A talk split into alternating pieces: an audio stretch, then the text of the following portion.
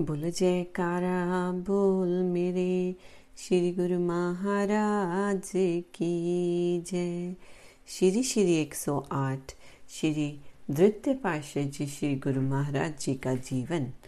एक दिन श्री गुरु महाराज जी ने मौजवंश प्रवचन फरमाए। मरते समय मनुष्य को दीपक दिखाया जाता है कि उसकी सदगति हो, अथवा उसे मुक्ति मिल जाए। यदि केवल दीपक से ही सदगति हो जानी होती तो बाद में उसके नाम पर दान पुण्य करने की क्या ज़रूरत थी? कई बार ऐसा भी होता है कि श्वास निकल जाते हैं और दीपक नहीं दिखाया जा सकता। तो उसके विषय में ऐसा कहा जाता है कि उसकी अकाल मृत्यु हो गई। तब गया जी जाकर उसके नाम पिंड संकल्प कराते हैं। इसका अर्थ ये हुआ, या तो दीपक दिखाने से मुक्ति मिलती है अथवा मृत्यु के पश्चात पिंड संकल्प कराने से सदगति प्राप्त होती है। वास्तविक रहस्य ये है कि मुक्ति वाला दीपक मनुष्य के अंदर है, बाहरी दीपक उसका प्रतीक है आंतरिक दीपक जलाने के लिए समय के संत सतगुरु से नामोपदेश लेकर उसकी कमाई करो। सहज समाधि भजन अभ्यास द्वारा आंतरिक दीप जलाओ। भारी दीपक दिखाने का प्रयोजन केवल इतना है कि मृत्यु समय यदि ख्याल किसी बाहर की वस्तु में चला गया तो बाहर वाले दीपक को देखकर आंतरिक दीपक का ध्यान आ जाए। और मनुष्य ब्रह्म पदार्थों से अपनी सुरति को समेट कर भजन अभ्यास में लगाए।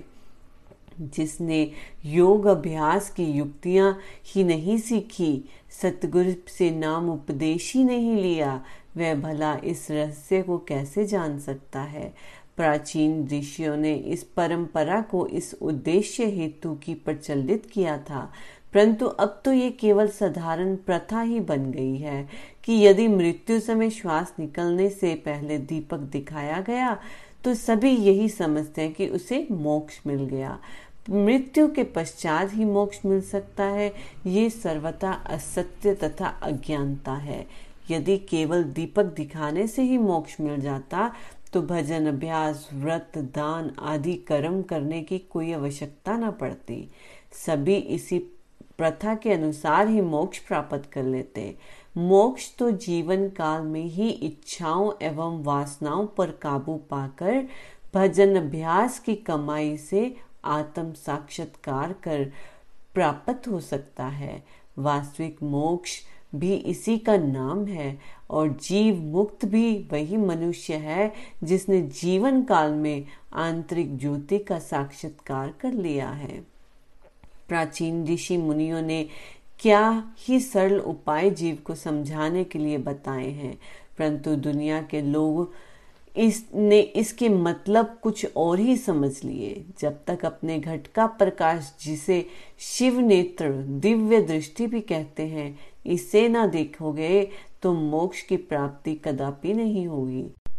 इसीलिए महापुरुष निरंतर सतुपदेशों से जागृत करते हैं कि मनुष्य अपने कर्तव्य को पहचाने, सतगुरु के उपदेश से भजन अभ्यास की कमाई करके अपने घट में आत्म ज्योति का दीप प्रचलित करे और मृत्यु समय उस दीपक में अपनी सुरती लगाए, ताकि बिना उच्च गति के मृत्यु ना हो पाए।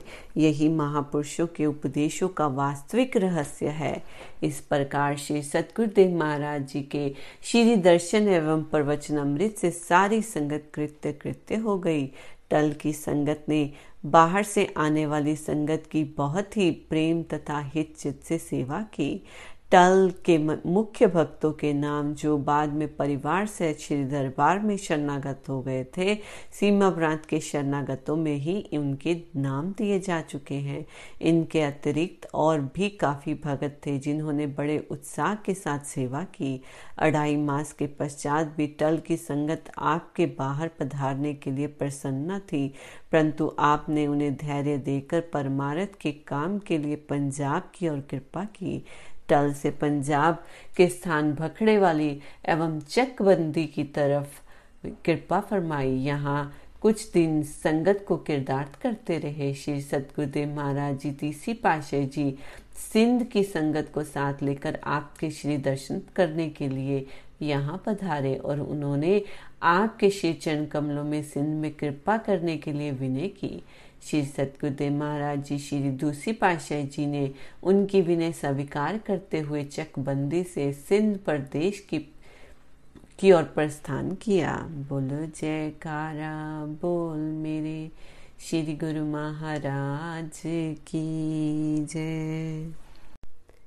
सन 1926 में आप सिंध पधारे। सिंध प्रांत में स्थान लक्की जिला सक्कर तथा सिंध के कई अन्य स्थानों, अर्थात बीचाजी, कासिम, कानपुर के प्रेमीजनों को सुंदर दर्शन दिए तथा उपदेश अमृत की पावन गंगा में सबको स्नान कराया। श्री सतगुरुदेव महाराज जी दूसरी पाशे जी ने देखा कि सिंध में हमारे अनन्य प्रेमी के जीवन का कितना अद्भुत प्रभाव पड़ा हुआ है।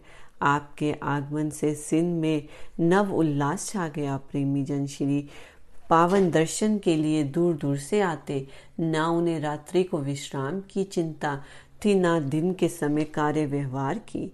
चकोर की न्याय इसी बाट में रहते कि कब श्री दर्शन खुले और कब त्रिषित नैनों की प्यास बुझाए। उनके इस अगाध प्रेम को देखकर श्री सतगुरुदेव महाराज जी मन ही मन प्रसन्न हो रहे थे। जिस प्रेम भक्ति का अमीय रस श्री तीसरी पाशाह जी ने लोगों को पिलाया वह अनूठी मस्ती आपके सन्मुख छलकने लगी।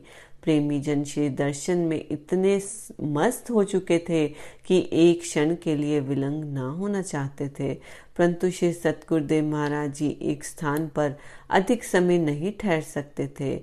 जब आपने किसी अन्य स्थान की यात्रा के लिए जाना चाहा तो सब प्रेमियों एवं संगत ने आपको वहीं रहने के लिए आग्रह किया। आपने वचन फरमाए, क्या आप नित्य प्रति हमारे दर्शन नहीं कर रहे हो? आपका संकेत, निज तद्रूप श्री स्वामी वैराग्यानंद जी महाराज तीसरी पाशे जी की ओर था। ऐसा कह प्रेमियों को आश्वासन दिया कि हम पुण्य सिंध शीघ्र लौट आएँगे। तब वहाँ से प्रस्थान किया। अन्य स्थानों पर सत्संग प्रचार करते हुए आप चकोड़ी संताश्रम में पधारे। गुरु पूर्णिमा का पर्व मनाने के लिए स्थान स्थान से महात्मा जनों तथा जिज्ञासु प्रेमियों को चकोड़ी में आने का आदेश दिया। यहाँ सिंध की संगत श्री दर्शन करने के लिए आए। श्री चरणों में आकर उन्होंने देखा कि यहाँ तो श्री सदगुरुदेव महाराज जी दूसरी पाशे जी के नाम पर उपासना की जाती है। उनके नाम पर सब कार्य हो रहे हैं। एक भगत नेवद राम को शंका प्रकट की कि श्री तीसरी पाशा जी तो अपने नाम पर सिंध में उपासना करवाते हैं। श्री वचन हुए, किसके पास इतनी शक्ति है जो स्वयं ऐसा काम करे? वह तो हमारी आज्ञा से सब कुछ कर रहे हैं। इसमें शंका उत्पन्न करने की आवश्यकता नहीं। हमारी मौज ही ऐसी है। वह प्रेमी क्षमा मांग कर बैठ गया। सिंध में जाकर वह पहले से भी अधिक पूर्ण श्रद्धा से सेवा तथा प्रवचनों का अनुसरण करने लगा। हज़ारों की संख्या में प्रेमी जन आकर श्री दर्शन का लाभ उठाने लगे। सारा दिन विशेष सत्संग तथा विचार विमर्श के लिए महात्मा जन एवं अधिकारी प्रेमियों को समय दिया जाता। रात्रि के आठ बजे से दो बजे तक सर्वसाधारण के लिए श्री आशाद सत्संग होता। कभी कभी श्री मौज अनुसार प्रातः चार बजे तक सत्संग का कार्यक्रम चलता रहता। श्री चरणों में अनेकों भगत साधु वेश धारण करने के लिए विनय करते। आप अटूट, श्रद्धावान तथा अचल निष्ठ प्रेमी को साधु वेश प्रदान करते। ये देखकर द्वेषी लोगों के मन में द्वेष की भावना भड़क उठी। वह मन ही मन सोचने लगे कि बिना किसी विज्ञापन अथवा समाचार के यहाँ इतने लोग कहाँ से आ रहे हैं? तथा साधु वेश धारण कर विरिक्त बनते जा रहे हैं। उन्हें यह, ये कहाँ ज्ञान था कि क्षमा कभी परवानों को संदेश नहीं भेजा करती कि मैं यहाँ रोशन हो रही हूँ। मुझ पर मिटने के लिए आओ। परवानों तो स्वयं सदा क्षमा पर मर मिटने को घातरत होते हैं। जैसे वर्षा ऋतु में पतंगे क्षमा के चारों ओर एकत्रित हुए दिखाई देते हैं, वैसे ही प्रेमी जन श्री चरणों में आ रहे थे। किसी ने पूछा, इतने लोग कहाँ से आ रहे हैं? आपने वचन किए, श्री परमहंस दयाल जी की शक्ति है, उन्हीं के वचनों की बरकत है। श्री सतगुरुदेव महाराज जी की बढ़ती हुई महिमा को देखकर ईशालु लोगों से सहन ना हो पाया। वे स्थान स्थान पर मनमानी चर्चा करने लगे। लंगर के लिए सुचारू व्यवस्था देखकर कोई कहता कि ये संत रसायनी है, कोई कहता इसके पास नोट बनाने की मशीन है, परंतु उनकी बुद्धि की पहुँच यहाँ तक ना थी कि वे समझ जाते कि संत महापुरुष विश्व के स्वामी कईयों ने साधु बनने के विषय में विरोध प्रकट किया। श्री सतगुरुदेव महाराज जी, उनकी क्या चिंता थी जिस प्रकार सूर्य उदय होने पर घना घना अंधकार स्वयं दूर हो जाता है? ऐसे ही श्री वचनों से अज्ञानी जीव सन्मार्ग प्राप्त कर रहे थे। संतों ने फरमाया है कि निंदक हमारी सेवा कर रहे हैं। इस ढंग से सच्चाई, ज्ञान त्याग वैराग्य की महानता एवं पावन यश वेग गति से फैलता है। इधर प्रेमियों की दशा ये भी कि साधु वेश धारण करने हेतु कई प्रेमी दो दो दिन तक दंडवत किए रहते।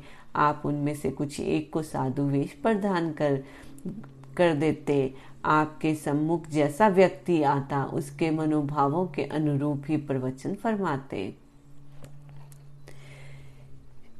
एक बार एक व्यक्ति के मन में ये विचार आया कि संसार की झिलमिल को छोड़कर विरक्त हो जाना बहुत कठिन है, परंतु इन महापुरुषों के पास तो सब त्यागी ही बनते जा रहे हैं। ये कैसी अजब लीला है।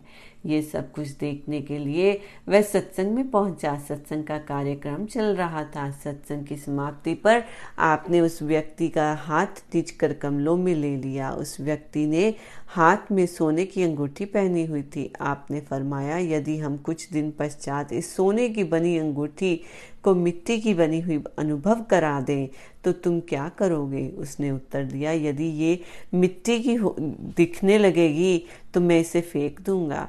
श्री आशाद हुए कि सत्संग के प्रभाव से वह पूर्ण पुरुषों की संगति से दुनियावी झिलमिल जो सोने की तरह चमकती दिखती है वह गुरुमुखों को मिट्टी की तरह भासती है। तो वो भला इस मिट्टी को कैसे ग्रहण करे? श्री अमृत प्रवचन हुए को, को सुनकर उस व्यक्ति की आँखें खुल गई और मायावी पर्दा दूर हो गया। सत्संग एवं श्री दर्शन के प्रभाव से उसके मन के सब विचार क्षीण हो गए। उसने श्री चरणों में विनय कर अपनी भूल को स्वीकार कर नाम दीक्षा प्राप्त की। इसी प्रकार नित्य प्रति सत्संग की अमृत धारा में संगतों को स्नान करा, श्री परमस दयाल जी की मौज को साकार रूप दिया, जिससे सर्वसाधारण भी माला माल हो गए। बोलो, जयकारा। बोल मेरे श्री गुरु महाराज की जय।